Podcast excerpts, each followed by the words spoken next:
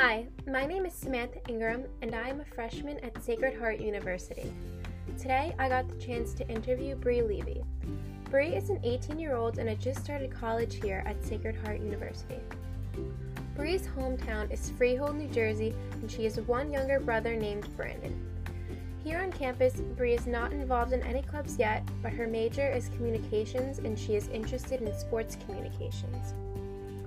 Sacred Heart was her top choice because it was close to home for her and she felt like it was a perfect fit.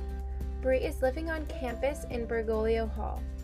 Bree finds it difficult living away from home and not living with her family.